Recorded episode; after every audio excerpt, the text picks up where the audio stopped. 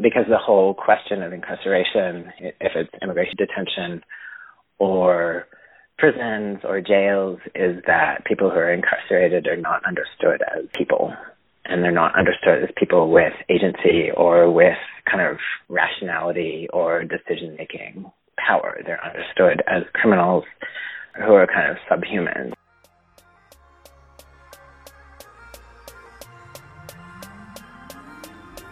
Welcome to KiteLine, a weekly radio program from W F H B that focuses on issues in Indiana's prison system and beyond. Behind the prison walls, a message is called a kite. Whispered words, a note passed hand to hand, a request submitted to the guards for medical care. Illicit or not, sending a kite means trusting that other people will bear it farther along until it reaches its destination. Here on KiteLine, we hope to share these words across the prison walls. Before we get started with this week's theme, we want to share some prison-related news. All remaining charges have been dropped in the J twenty mass arrest case, which stemmed from an indiscriminate police roundup of almost two hundred demonstrators at Trump's inauguration. The mass arrest failed to contain clashes which escalated sharply after the roundup and which spread to six square blocks of downtown D C, as thousands of people battled the police and lit barricades on fire in order to defend themselves. Likewise, even the seriousness of the felony charges against nearly two hundred people failed to chill protest during the first eighteen months of Trump's presidency.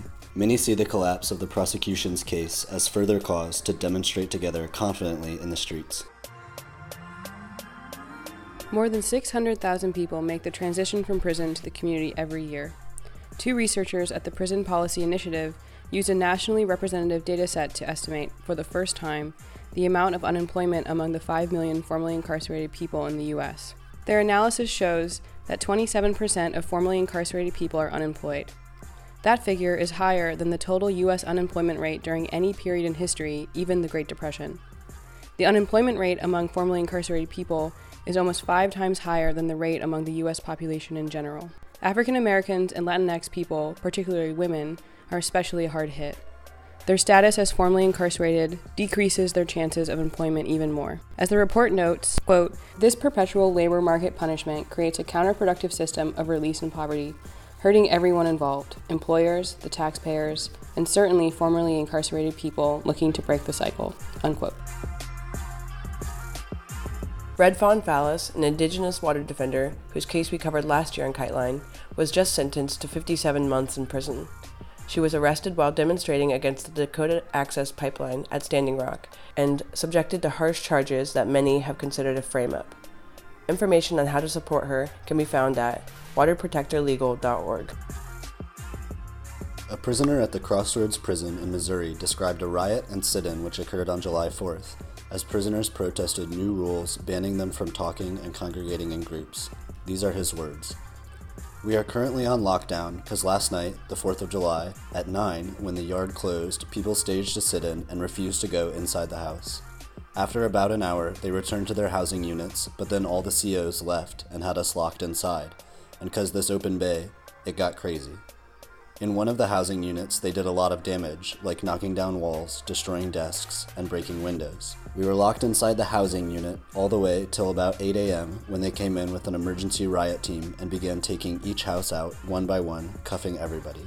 It was crazy, and it's no telling how long we'll be on lockdown, but it was good to see black, brown, and whites come together inside."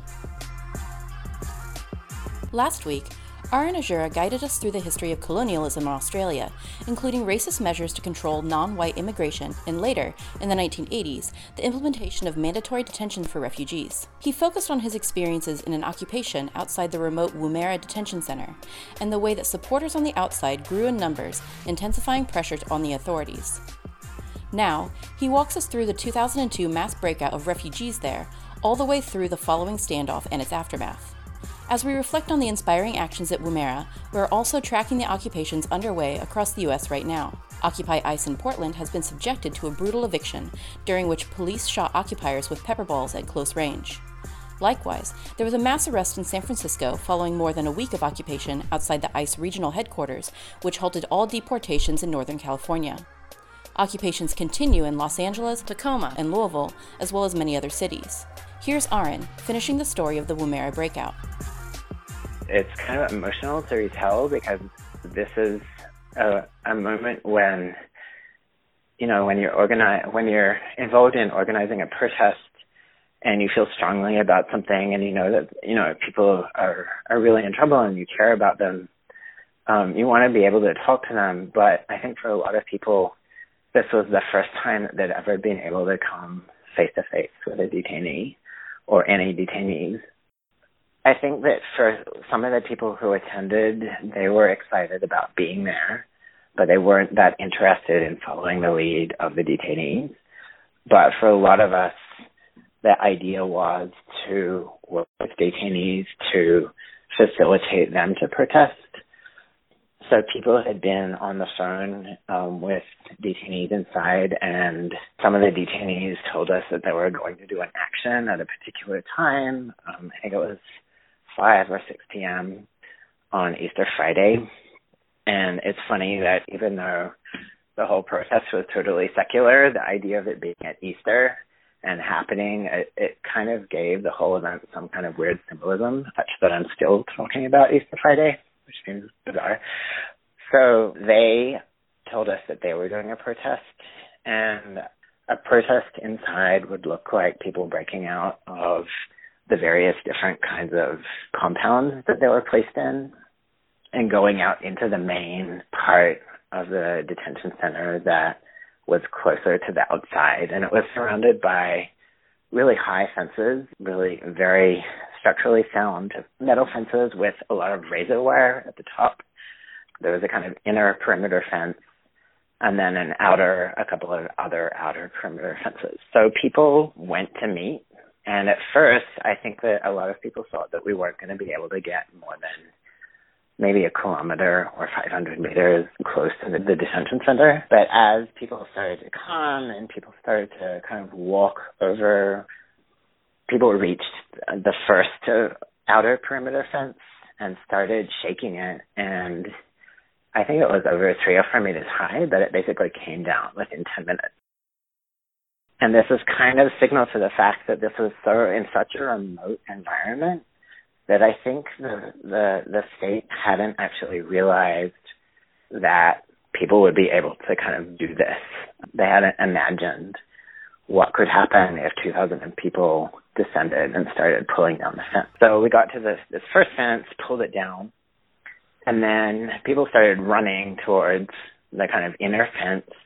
There was another perimeter fence that we thought we were going to have to pull down as well, but it turned out to have a huge gap in it, like a gate. And then eventually we're like we're right on the inner perimeter fence, and the protesters were, I guess, like two meters away, three meters away, on the other side of another high fence. And this is, you know, this is like a jail. It's huge metal bars. Obviously, some of them had organized metal bars to try to start bringing that fence down, and people from within the protesters had brought wire cutters, and so a lot of people started trying to cut the wires or or lever open some of the bars on the fence. We were expecting a huge police presence, but there weren't enough people, and it turned out that something in the protesters' favor was that there was a kind of,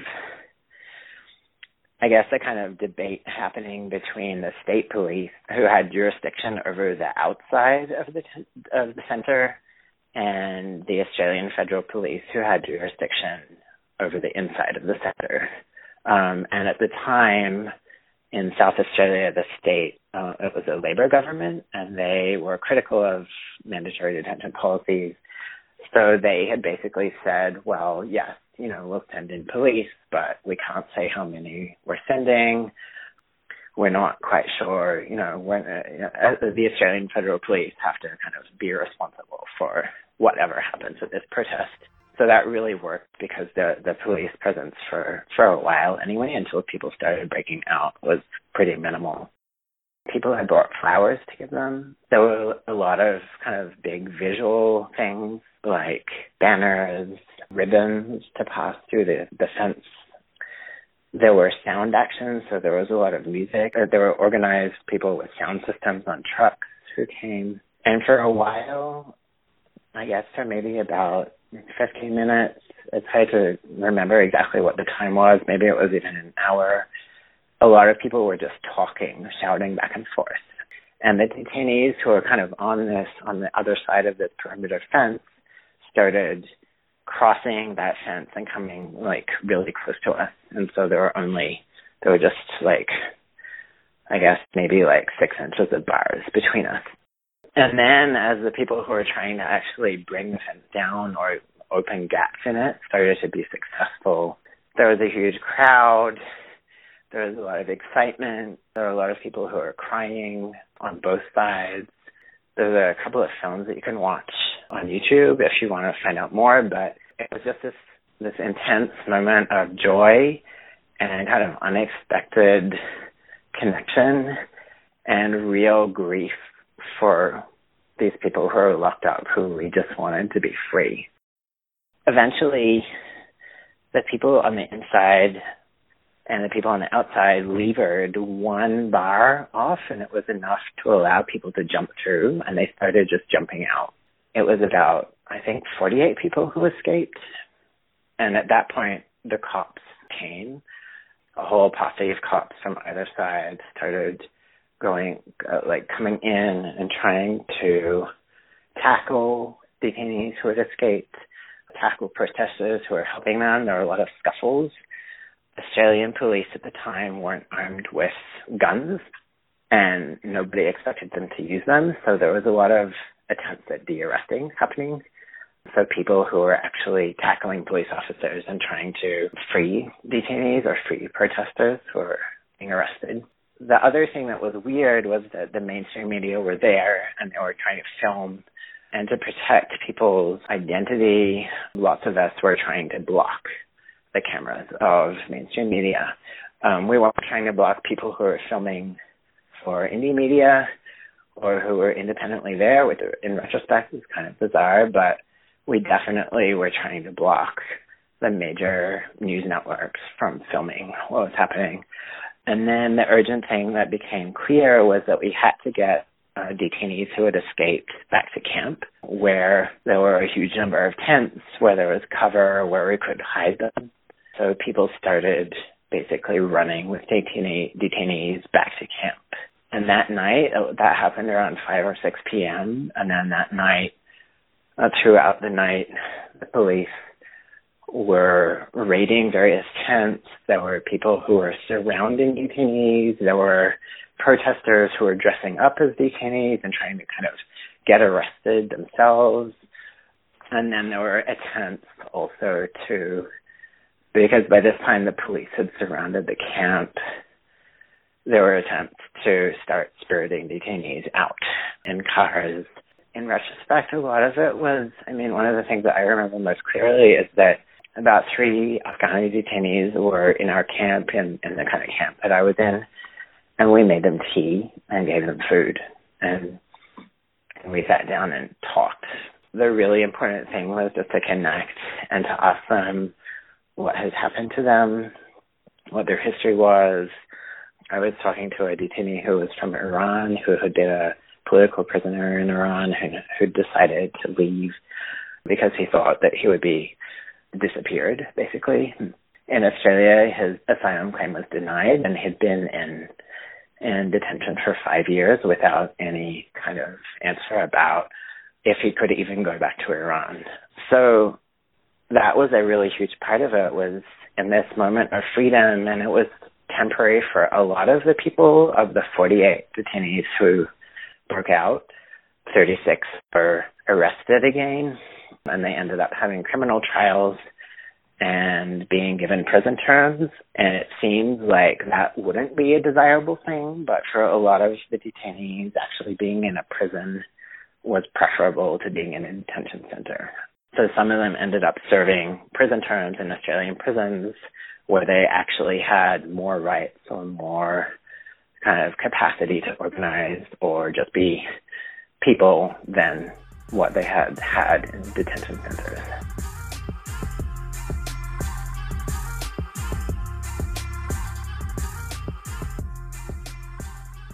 I want to talk about the aftermath of the breakout now.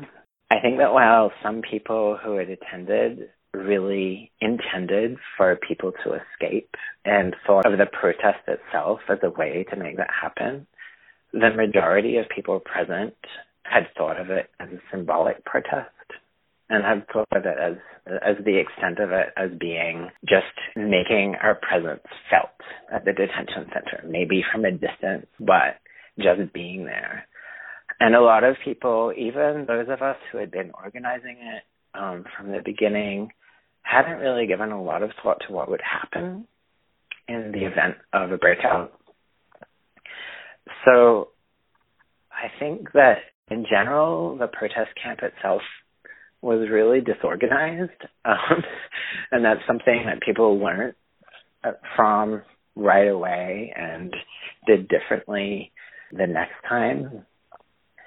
But also because it was a spokes council model where everybody got to talk, but there wasn't a consensus, there were a lot of groups who were more on the liberal end of things that were worried that having detainees escape would make us look bad and would result in really negative media coverage.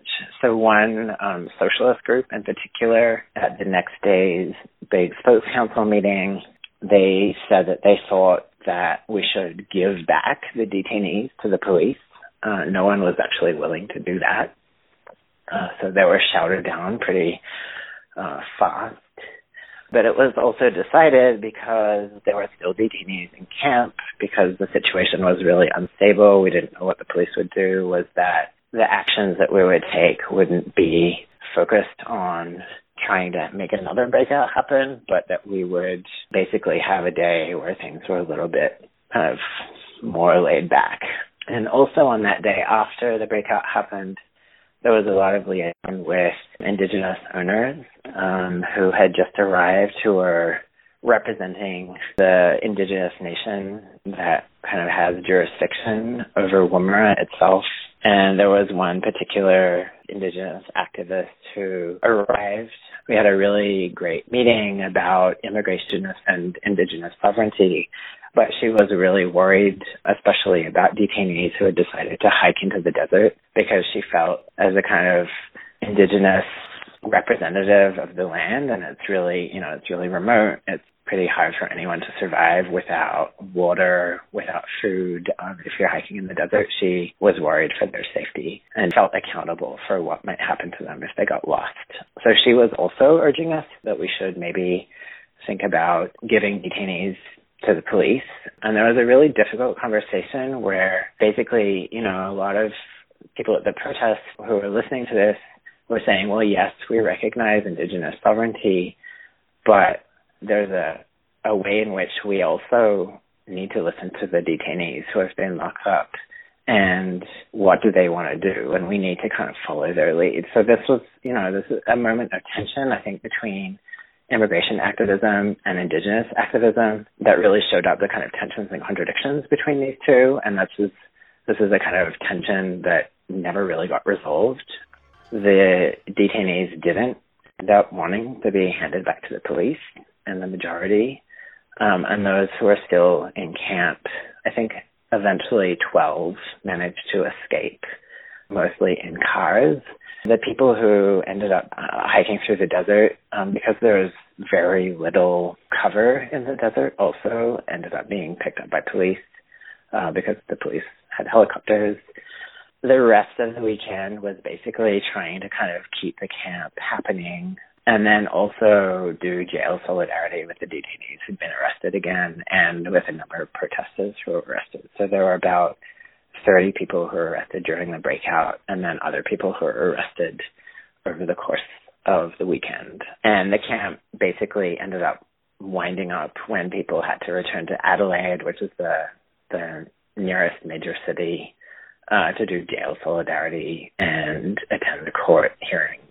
Um, initial court hearings of people who'd been uh, detainees who'd been who'd broken out and protesters who were being charged. Um, so after that, um, yeah, there was maybe a week or so where people were doing jail solidarity, and then in the main, people were a lot of the protesters were released without charge. um, but all of the detainees were remanded. And then it also ended up being a kind of a lot of arguments with the human rights groups and lawyers who had been overseeing uh, people's asylum claims, um, arguing that um, they had basically been misled by protesters, by kind of, you know, provocateur anarchists, and using that strategically to kind of argue that the detainees didn't know what they were doing.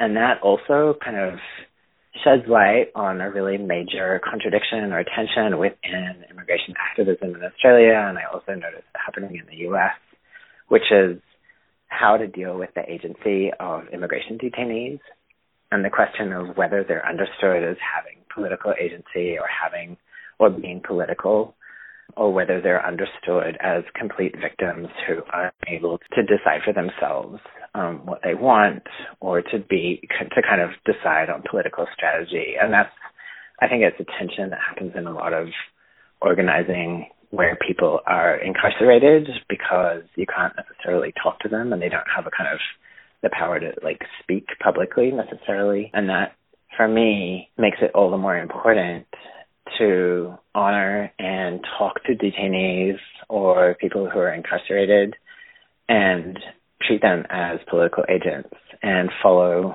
the kind of political strategies that they actually want to follow. Sometimes it's not what you think you would want to do, but it's really important because the whole question of incarceration, if it's immigration detention or prisons or jails, is that people who are incarcerated are not understood as people.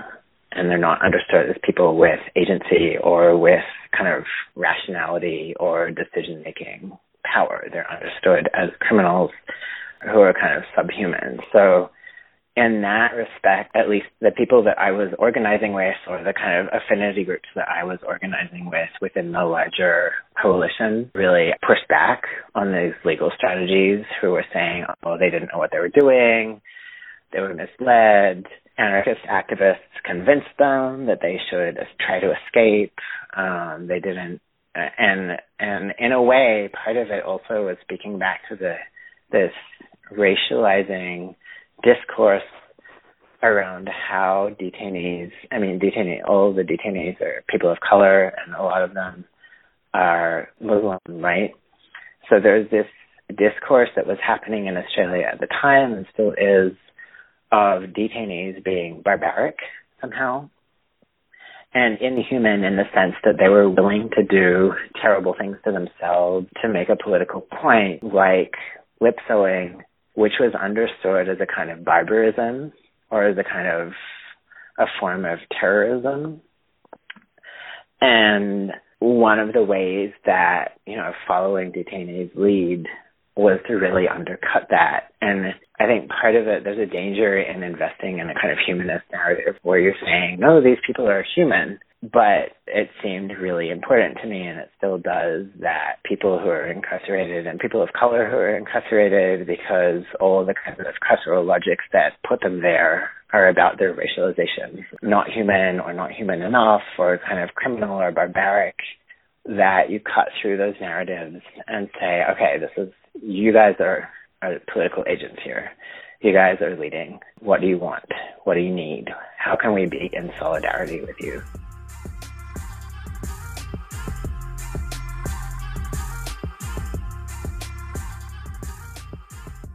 So that was Woomera two thousand two. There's some things to say about what happened after that. In the short term, within six months, Woomera Detention Center itself was closed, and the Australian government opened a new detention center in South Australia, which was slightly less remote, but that had much, much better technologies of enclosure. So uh, that was Baxter Detention Center. It had much improved fortifications, including a massive electric fence. And at that point, people started to realize that breaking people out, like we'd done, would not necessarily be possible again. For a very brief period, detention policy or asylum seeker policy in Australia improved under a Labor government, that have campaigned on a more humanitarian policy. A lot of people were put on temporary visas, which meant that they were released from detention. It was understood as temporary, but those ended up being extended um, for a long time. But in the long term, I guess racist immigration politics have always been a kind of wedge in Australian politics, and the wedge kept on being inserted. A lot of that was influenced from the far right on panic about asylum seekers and refugees and immigrants taking people's jobs, about the kind of queue jumper rhetoric again. The government kind of eased up on the people who were actually in detention, but began a policy of deterrence that was focused on having a much more militarized border patrol that basically tried to prevent boats from landing at all. At the same time as that, they came up with something called the Pacific Solution, which was that detention camps were moved from mainland Australia to very small islands in the Pacific, where, and Australia is, I guess it's kind of similar to the U S and Latin America in that there's a lot of Australian resources and aid going to various very small Pacific countries. The Australian government was able to leverage that to to get islands to agree to have camps be there. So there's a camp now that's been there for a very long time on Nauru, a very tiny island. There are camps in Papua New Guinea, and the idea was to basically move detention centers offshore so that they would be even more inaccessible and so that there would be even less oversight. And currently to get to even get to Nauru, you have to apply for a visa, which has to be approved by the federal government. They don't even approve journalist visas, let alone humanitarian visas. And detainees in those camps have continued to protest. And at the moment, the situation is, is actually worse than it's ever been, I think, because there's no clear... Basically, the current Australian government has said that no detainees will be resettled in Australia.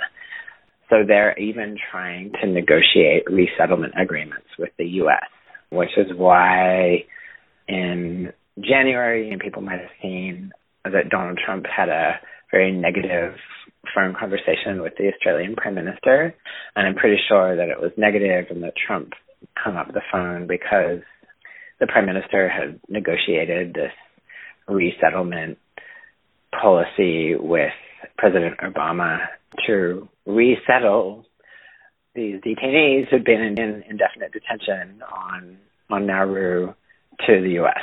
And obviously Trump is not going to do that because he's clamping down on immigration in the U S.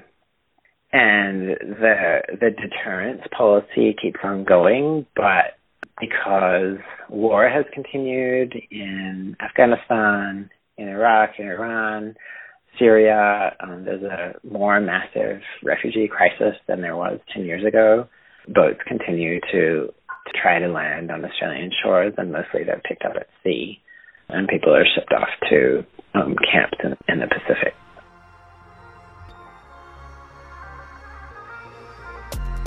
This has been KiteLine. Anyone affected by the prison system in any form is welcome to write us via our P O Box, KiteLine Radio, P O Box two four two two, Bloomington, Indiana, four seven four zero two. KiteLine is intended as a means of communication between people across prison walls. We are not responsible for all views expressed on the program. W F H B, its contributors, or any affiliates airing this program are not responsible for the views expressed on the show. This has been KiteLine. Join us every Friday at five thirty p.m. for more stories, news, and insights about the impact of prison on our communities. Thank you for listening.